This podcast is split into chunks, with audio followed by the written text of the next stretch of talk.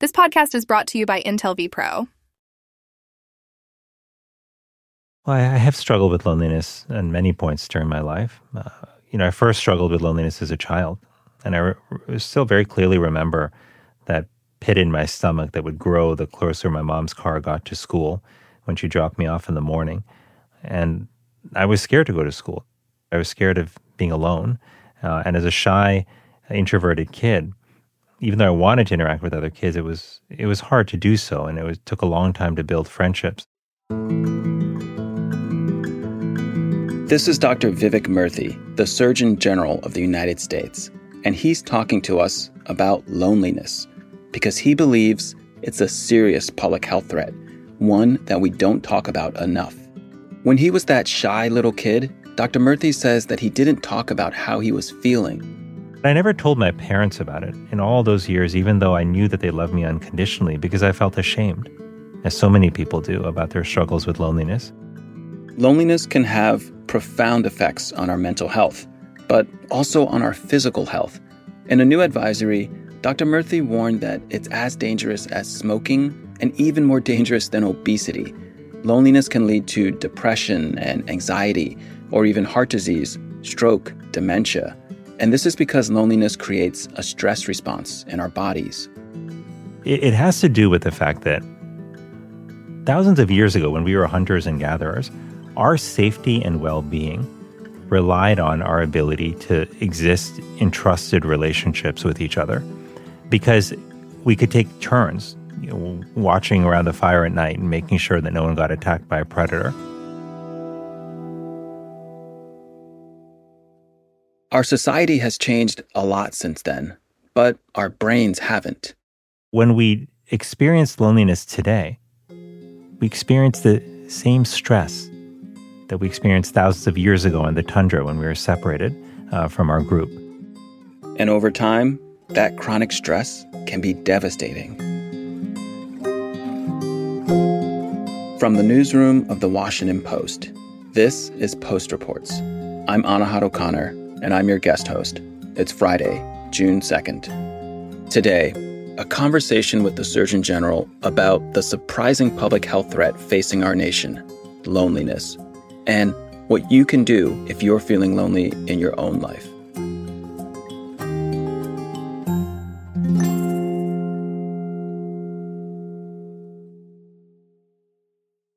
I wanted to start by having Dr. Murthy define what loneliness actually is.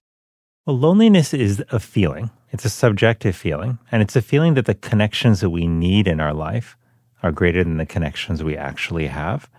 That's in contrast with isolation, which is a more objective measure of the number of people we have around us.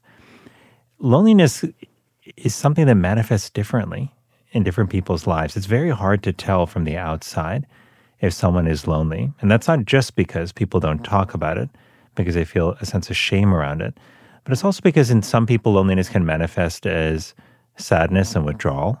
In other people, it can look like anger, being short tempered or irritable. So the manifestations are different, but I try to actually in my day to day life remember when I encounter somebody who seems to be, you know, irritable and angry or unpleasant in some way or who seems to be somewhat disgruntled. I, I try to remember that this is a person who might be struggling with loneliness. Mm. And how much do we know about loneliness in America? Uh, I mean, you are the country's uh, chief doctor, and you issued, you know, this really landmark report on loneliness. Is there data on how prevalent loneliness is? How big of a problem is it in the United States? There is, and the data tells us that it's almost one in two adults in America who are experiencing measurable levels of loneliness. But it also tells us that it's not distributed evenly across the age spectrum. Some people think, oh, it's older adults who are probably the loneliest, but no. It turns out that it is young people who are experiencing the highest levels of loneliness. Now, this surprises people because they figure, well, young people are connected through technology all the time. How could they possibly be lonely? But whether or not we feel lonely is not about the number of connections we have. It's not about the number of people around us. It's about the quality of those connections.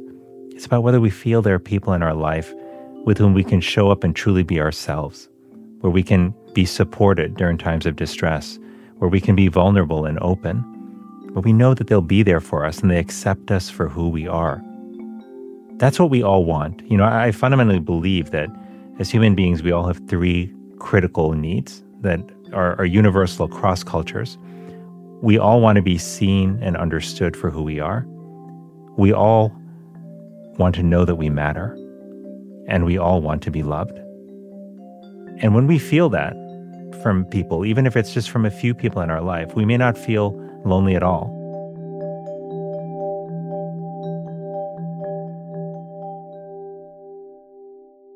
But when I think about the people I've met all across America who have told me that they struggled with loneliness, that included college students who were on campuses surrounded by thousands of other people, it included parents who led busy days, you know, in busy workplaces, yet they felt very alone. So again, this is about quality of connection, not quantity of connection. Yeah, that really hits home for me. I mean, I can think of people in my own life, you know, friends and family who I've just grown distant from because you know the world is such a big place people spread out so easily. I have you know siblings who live all over the place. I have friends who've you know gone to distant places and it's just really hard to keep in touch with people and to maintain really close uh, quality friendships and to you know get in touch with people on a daily basis. Even though we're so interconnected we're also in a way so distant from each other nowadays there are some important drivers of this that have cropped up relatively recently in human existence. Um, you know, we, for example, do move around a lot more than we ever did. We change jobs more frequently. The organizations and institutions that historically brought us together in our communities, from our churches and other faith organizations to recreational leagues to other civic organizations, participation in all of these has declined over the last half century. But we also know that technology has had a role here as well. I'm a believer in technology. I, I use technology. I spent seven years building a technology company. I, I'm a believer, but I also know that whether technology helps us or harms us depends on how it's designed and how it's used. And while tech has added incredible efficiencies to our lives, I do worry that our phones and our use of social media in particular, I think, have often hurt our connection with one another and have replaced in person, higher quality connections with lower quality online connections, where even though you may have more of those contacts, they somehow are less satisfying uh, than the higher quality in person contacts we used to have. Right. Now, Dr. Murthy, we're just coming out of this pandemic that affected people obviously globally and had a huge impact on our social connections. Can you talk about what role it played in the, this epidemic of loneliness? I think the pandemic increased isolation for many people. Many of our kids, in particular, tell me that uh, that first year of the pandemic, in particular, when they were not in school, when they were not seeing family and friends and loved ones, that was incredibly scary and that isolation really sunk in for many of them. We're still trying to pull out of that and figure out how to better care for our kids in the setting of that trauma and how to care for ourselves as well. But we have to recognize that loneliness was a fundamental problem in society long before the pandemic. We just didn't recognize how profoundly it was impacting our health and well being and function. So, yes, the pandemic made things worse, but if we really want to address it, we have to get get serious about addressing the root causes that existed long before COVID 19.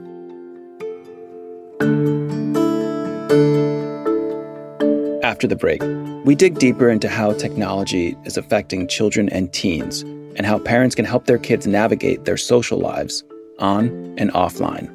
We'll be right back.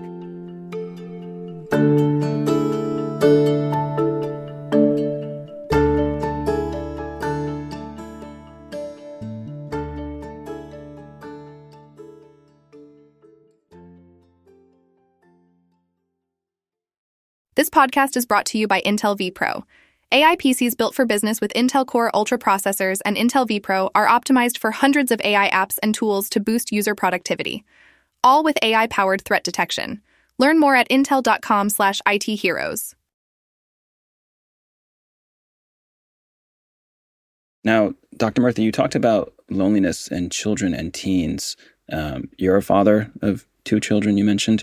Uh, I'm a dad of two children. Um, many or a lot of kids really relied on social media during the pandemic. But what advice do you have for parents of kids out there who are worried about the role of social media in all of this? Well, as a parent, I'm worried too. I talk to young people all the time around the country, and they tell me three consistent things about social media. They tell me that it makes them feel worse about themselves, worse about their friendships, but they can't get off it. And I hear worries about from parents as well who who ask me most consistently whether social media is safe for their kids. That's a single most common question I get from parents. It's a reason why yeah. I issued a Surgeon General's advisory on social media and youth mental health because I looked at the data, I talked to experts, uh, I made sure that we went through thoroughly with our scientific team all that's publicly known uh, about the impact of social media on our kids. There is growing evidence that social media use is associated with harms. You know, consider the fact that teens who use more than three hours of social media a day face double the risk of depression and anxiety symptoms. Hmm. Consider also that ha- nearly half of adolescents say social media makes them feel worse about their body image. This is deeply troubling to me as a parent who, like all parents, wants uh, you know my kids to grow up and feel confident, to feel good about themselves, to feel empowered, uh, to pursue their dreams and to ultimately be successful. But if so, too many of so many of our kids are feeling that their experience of social media makes them feel worse about themselves and worse about their friendships, that is a major, major red flag for us. So I am worried. To be clear, though, there are some kids who do benefit from social media hmm. use. Mm. We know for some kids, social media can be a way to connect with family and friends more easily, to express themselves authentically and creatively, and to find community Especially this is true for uh, kids uh, who are groups that have historically been marginalized, like LGBTQ youth uh, and communities of color.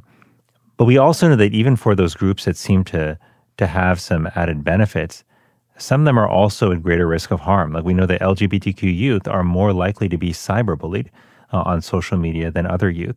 So the bottom line is, I worry about social media because while it's a mix of benefits and risks, the risks are actually quite concerning to me. And the lack of data that we have, because researchers have not been able to get the data uh, fully from technology companies to fully understand the impact of social media on kids, that worries me as well, because that makes me worry about what we don't know. Um, and that's why in the advisory that I issued, I, I'm calling not only for greater awareness about this, but greater action so that policymakers can step up and actually provide the kind of safety standards that we need for social media that we have for other products that kids use. But I'm also calling uh, for action from technology companies, which need to design their platforms to optimize mental health. Right now, many of these platforms are designed to maximize how much time our kids spend on them. One thing I want to be absolutely clear on is we cannot, cannot, cannot do what we've been doing for the last 20 years which is to place the entire burden of managing social media on the shoulders of parents. Because this is a new technology, relatively speaking, that's rapidly evolving, that fundamentally affects how our kids see themselves, how they relate to other people, how they see the world. And it's something that prior generations never had to contend with. And yet, parents have had to manage this entirely on their own. It is time for us to have their backs. It's time for tech companies and policymakers to step up and take the actions they need to take to make sure that these platforms are safe for our kids. That's not asking too much. Uh, it's the very least that we should be able to do for parents and their children. Mm. So, I mean, what I'm hearing as a parent is that social media really is a double edged sword for children. Does it make sense for parents to maybe severely limit how much access their children have to social media for for their own safety? Number one, I would say if your child has not yet started using social media, I would consider delaying the age at which they do start, uh, past middle school if possible. Uh, that is easier said than done. It is what my wife and I are planning to do for our kids. But I also know that it's hard to do this alone. And so, wherever parents can partner with other parents to put these uh, sort of limitations in place, it can not only help parents, but it can help kids too feel that they're not the only ones uh, who may not be allowed to join social media yet. The second thing I would suggest is for parents whose kids are already on social media. I recognize that uh, that's a really hard thing to manage, and it's also hard to know what entirely what your kid is doing uh, on social media. But here, starting a conversation with your child about social media, about what platforms they're using, about how they're using it, what they tend to share, what they're getting out of it, how they're experiencing social media. That's actually very important because as a parent, we want to know if social media is making our our child feel bad, as it is for many kids, unfortunately, or whether it's uh, you know extending certain benefits to them. We also don't want our kids to know what what to look out for in terms of red flags. We want them to know that if they're being harassed or bullied on social media, that's a time to, to reach out to an adult, to, to a parent or to a teacher, and to ask for help. The last thing I'll mention is that for parents whose kids are already on social media, they can also draw boundaries around the use of technology in their children's lives, specifically to protect activities that are essential for their well being, specifically sleep, physical activity, and in person time with others. I think of these as creating tech free zones uh, around these critical activities. So, for example, telling your child that they can't use social media uh, an hour before bedtime and throughout the night is a way to protect sleep. Making, for example, dinner time a time where the family is together, but where people are not using social media, both kids and adults. Uh, these are all ways that we can create tech free zones for our kids. Again, none of this is easy. And it's one of the reasons why I'm calling for action from uh, lawmakers as well as from technology companies because we've got to make it a lot easier for parents to manage these platforms. And we can do that in part by ensuring that they're safe, that the kind of safety standards that I'm calling for would protect kids from exposure to harmful content, from uh, being subject to the kind of features that manipulate their minds to spend more and more time on social media in ways that compromise, uh, you know, health generating activities like sleep. Um, so these are some of the things that parents can do. But keep in mind, this is tough to do alone. And wherever possible, when you can partner with other parents, we can build strength in numbers. Right, absolutely. Now, Dr. Murthy, you've been very um, generous and open about the fact that many of these issues you're talking about are things that you have dealt with in your own personal life. Um, for example, when it comes to loneliness, you've um, sort of put out there that you've had your own personal struggles with loneliness. Can you tell us a little bit about what that experience was like so that our listeners can learn from it? You know, when I was uh, served as Surgeon General uh, the first time around, I, you know, I took it seriously. I worked hard at it, but but I made a really critical mistake, and that mistake was to assume that in order to do the job to the best of my ability, that I had to put everything else aside, including my relationships and the time that I was investing in family and friends, and that turned out to be a big mistake. Uh, because not only uh, did I not have the sustenance that I needed uh, to keep me going, to help prevent burnout, uh, which I ultimately came to experience during the job, but when a job ended and when I was without the team that I had at work and without the work that brought me meaning, I suddenly realized that I had no community. And I felt ashamed about that. I felt embarrassed to reach out to friends at that time, even though I was feeling lonely, because I felt like I hadn't exactly been there for them uh, during the last few years. And, and I'm grateful that it was my wife, Alice, who recognized what was going on and said to me, You know, you're lonely. You don't have a community. This is something we need to do something about. And so it took time. It took a good year or more. But I gradually was able to climb out of that hole. You know, I did it because people like my wife, Alice, continued to believe in me, uh, even though at times I had lost faith in myself. And that's what loneliness does, is it erodes your sense of self-esteem uh, and self-worth. But my parents and my sister, they also, they called me every day to check on me and to remind me, uh, you know, how much they loved me. And there were f- some friends also who recognized what was happening to me and, and they decided that they were going to step in.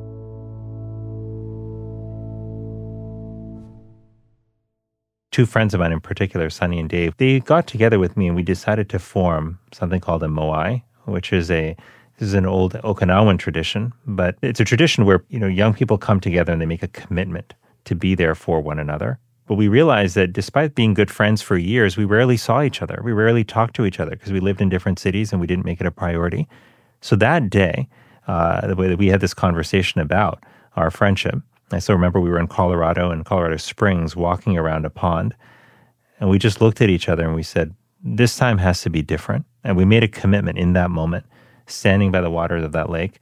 And we said, going forward, we're going to video conference once a month. We're going to be fully present, not distracted by our devices. And we're going to talk about the stuff that really matters to us. So we don't talk about with friends often enough our health, our relationships, our finances, and anything else that's scaring us or worrying us. Uh, we're going to be there for one another.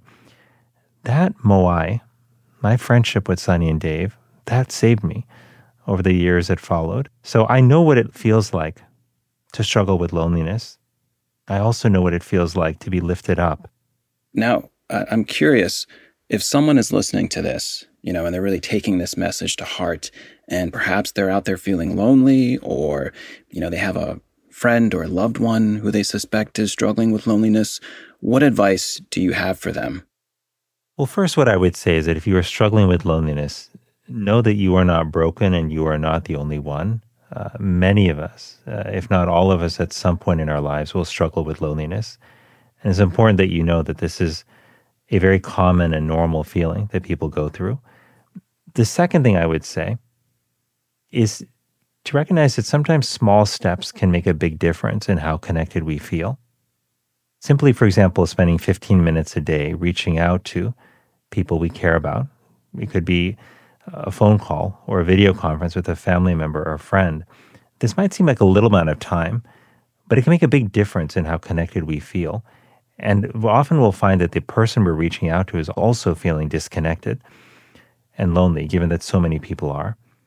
The third thing I would remind you of, though, is like there is something that we all have in our possession that gives us the ability to stretch time, and that is our attention when we are talking to a friend, a family member, a work colleague, and when we put aside our devices and give them the benefit of our full attention, it can make five minutes of conversation feel like 30 minutes.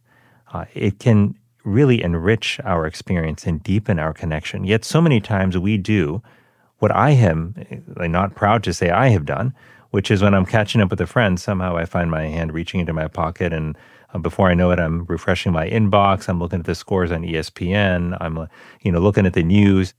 So giving people our full attention, putting our devices away when we're talking to f- family members, to friends, to coworkers, that will change how you feel about the interaction. So the key is that small steps can make a big difference when it comes to how connected we feel. And we all will go through these up and down cycles of feeling connected and feeling lonely. Uh, but if we recognize that we're not the only ones going through that. If we can summon the courage uh, to reach out to others for that 15 minutes a day and to be present and to find small moments to serve one another, that can make a big difference in helping us rebuild connection in our lives.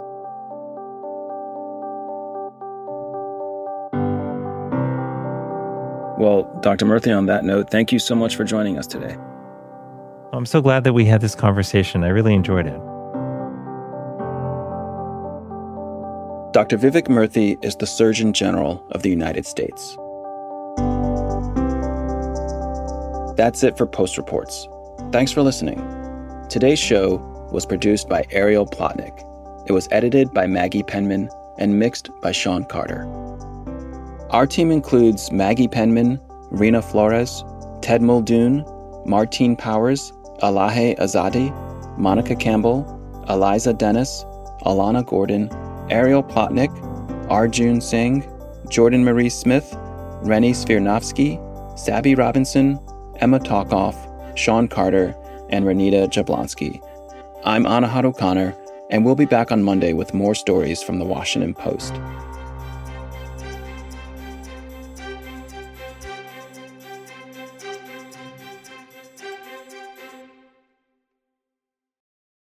Podcast is brought to you by Intel vPro. AI PCs built for business with Intel Core Ultra processors and Intel vPro are optimized for hundreds of AI apps and tools to boost user productivity, all with AI-powered threat detection. Learn more at intel.com/itheroes.